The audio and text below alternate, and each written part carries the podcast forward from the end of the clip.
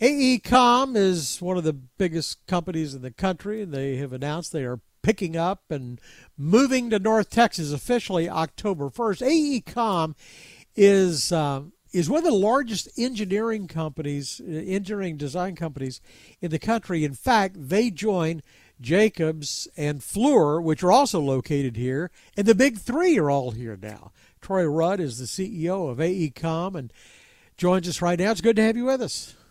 Uh, thank you for having me. We'll look forward to chatting with you. Today. Yeah, I mean, it's really not as though AECOM is new here. You've been down here a long time, and we see your name on the side of the building at, at Galleria and have for years. But uh, so, what prompted you to pick up California roots and, and relocate to Texas? Well, um, I just first start by saying it was a it, it was a really difficult difficult decision. It's a long time in the making.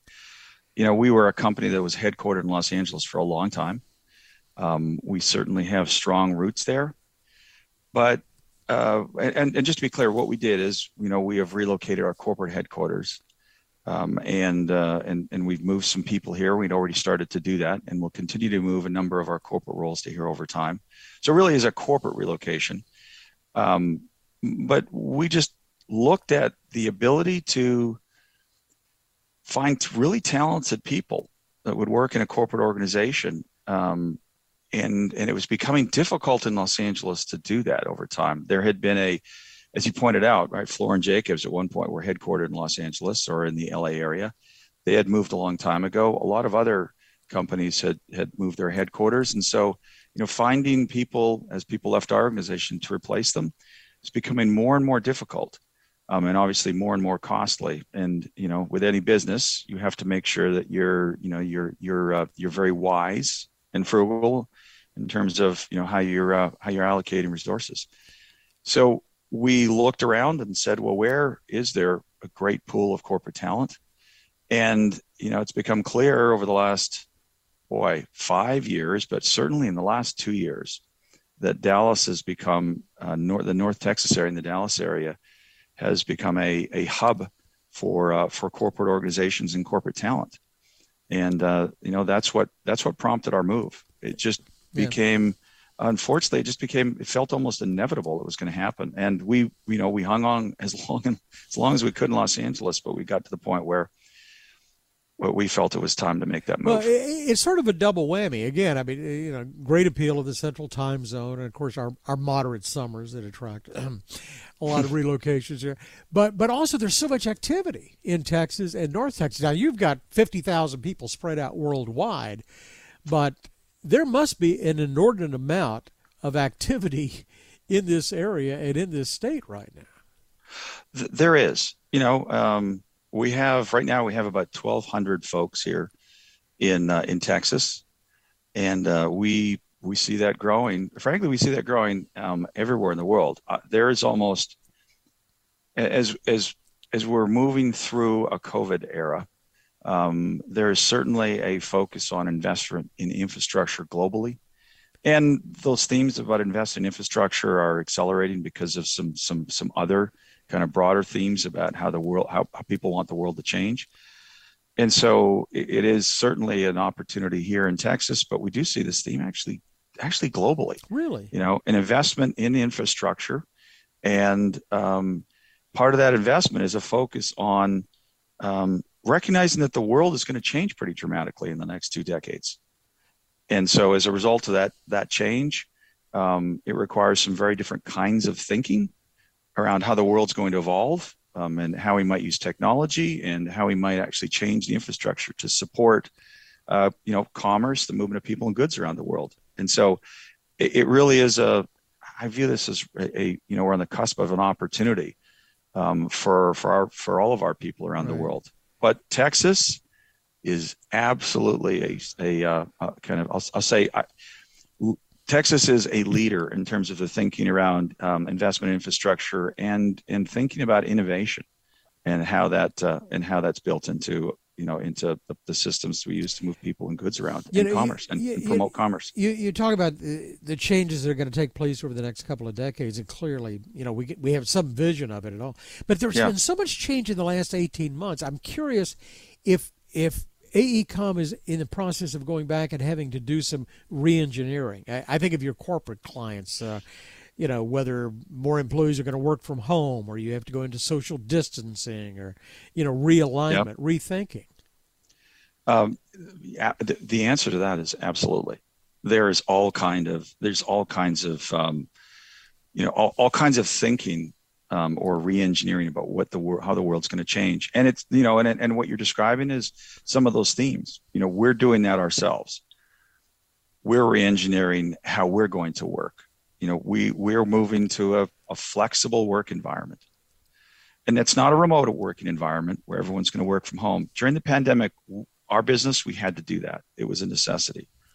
Um, but a flexible work environment you know we're we're a we're an organization of professionals that you know thrive on on teaching each other learning from each other sharing our experiences collaborating come up with great unique solutions to to problems that we're, we're faced with our clients and so you do that better by being together. So we're finding a middle ground of um, of having our teams come together and talk about when they need to be together, when they need to be with our clients and talk to our clients about it, and then figuring out, okay, well, the rest of the time, there's no reason to be commuting to an office for the sake of commuting to an office.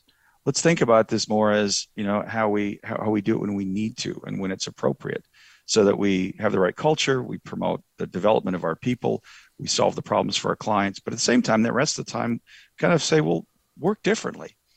And so we're equipping our folks so they can work remotely. Now, remember, it doesn't have to mean from home, it can be from different places. We're also changing our thinking on real estate.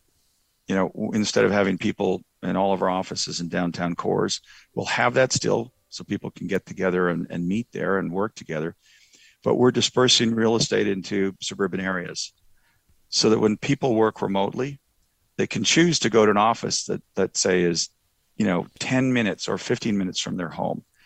So that as they're working remotely, it creates more flexibility in their lives and creates more time in their lives that they can effectively, you know, give that time and more time to spend with their family. Right.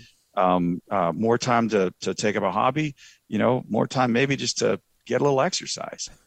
And so we're, we're changing that. And some of the feedback I'm getting from people, again, anecdotes, when you get enough of them, they can form a rule, but that, you know, people are really enthusiastic about this. And in particular, um, people that maybe were considering leaving the workforce because they were going to look after their families.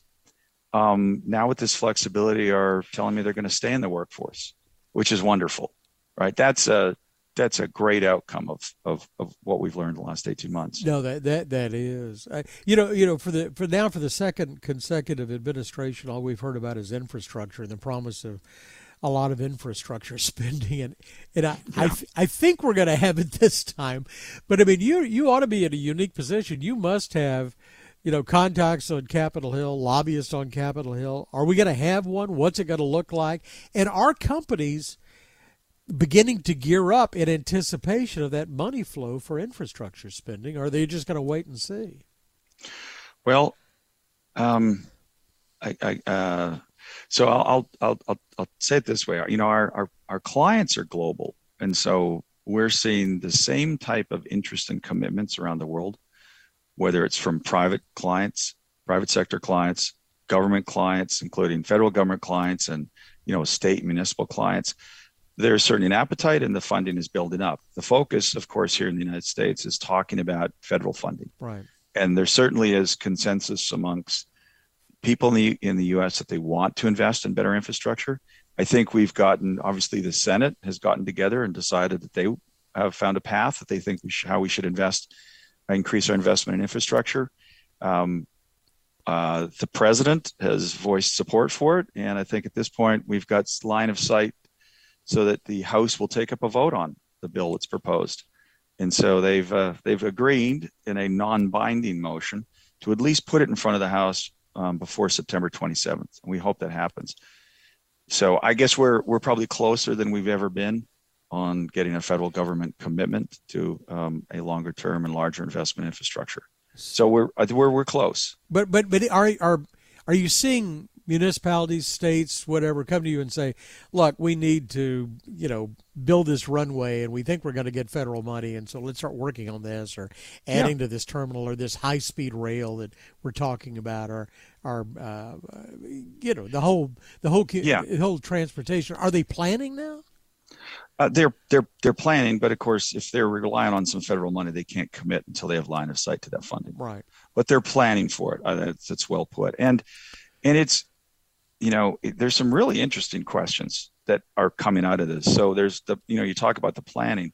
I'll just again i'll just i'll, I'll give you an example. You know there's a there's obviously a, a lot of discussion about electrification. And you know you have targets that are being set you know by by um, all kinds of agencies and even private companies that they're going to electrify their fleet for very good reason. Um, and if you think about the electrification push, so for example, the you know President Biden announced a target that he'd like to see 50% of light duty vehicles electrified in the U.S. by 2030. That's pretty close. But if you actually electrified all of the vehicles using today's technology, I think I read that you would actually the world would run out of cobalt used in the current right. lithium manganese cobalt batteries. So clearly, there's got to be advances in battery technology, or you couple that with as you electrify vehicles, your gas tax is going to disappear. Well, at least 50% of it. So then how do you f- continue to fund the ongoing operate, operations and maintenance of infrastructure? So there are other emerging technologies. So for example, you know, you think about static charging, you put your iPhone down at night on a pad and exactly. it charges. Right. Well, there's dynamic charging you can use for vehicles. Right. So, you know, again, something as simple as, well, what if um, a transportation agency decided in one of their freeways to put down dynamic charging infrastructure. So you didn't have to have batteries that were as large. So you get as you drive along, you get charged. As you drive along, you decide you charge, and then also then then they become a fee collector, right? A fee stream that ah. you know replaces gas tax.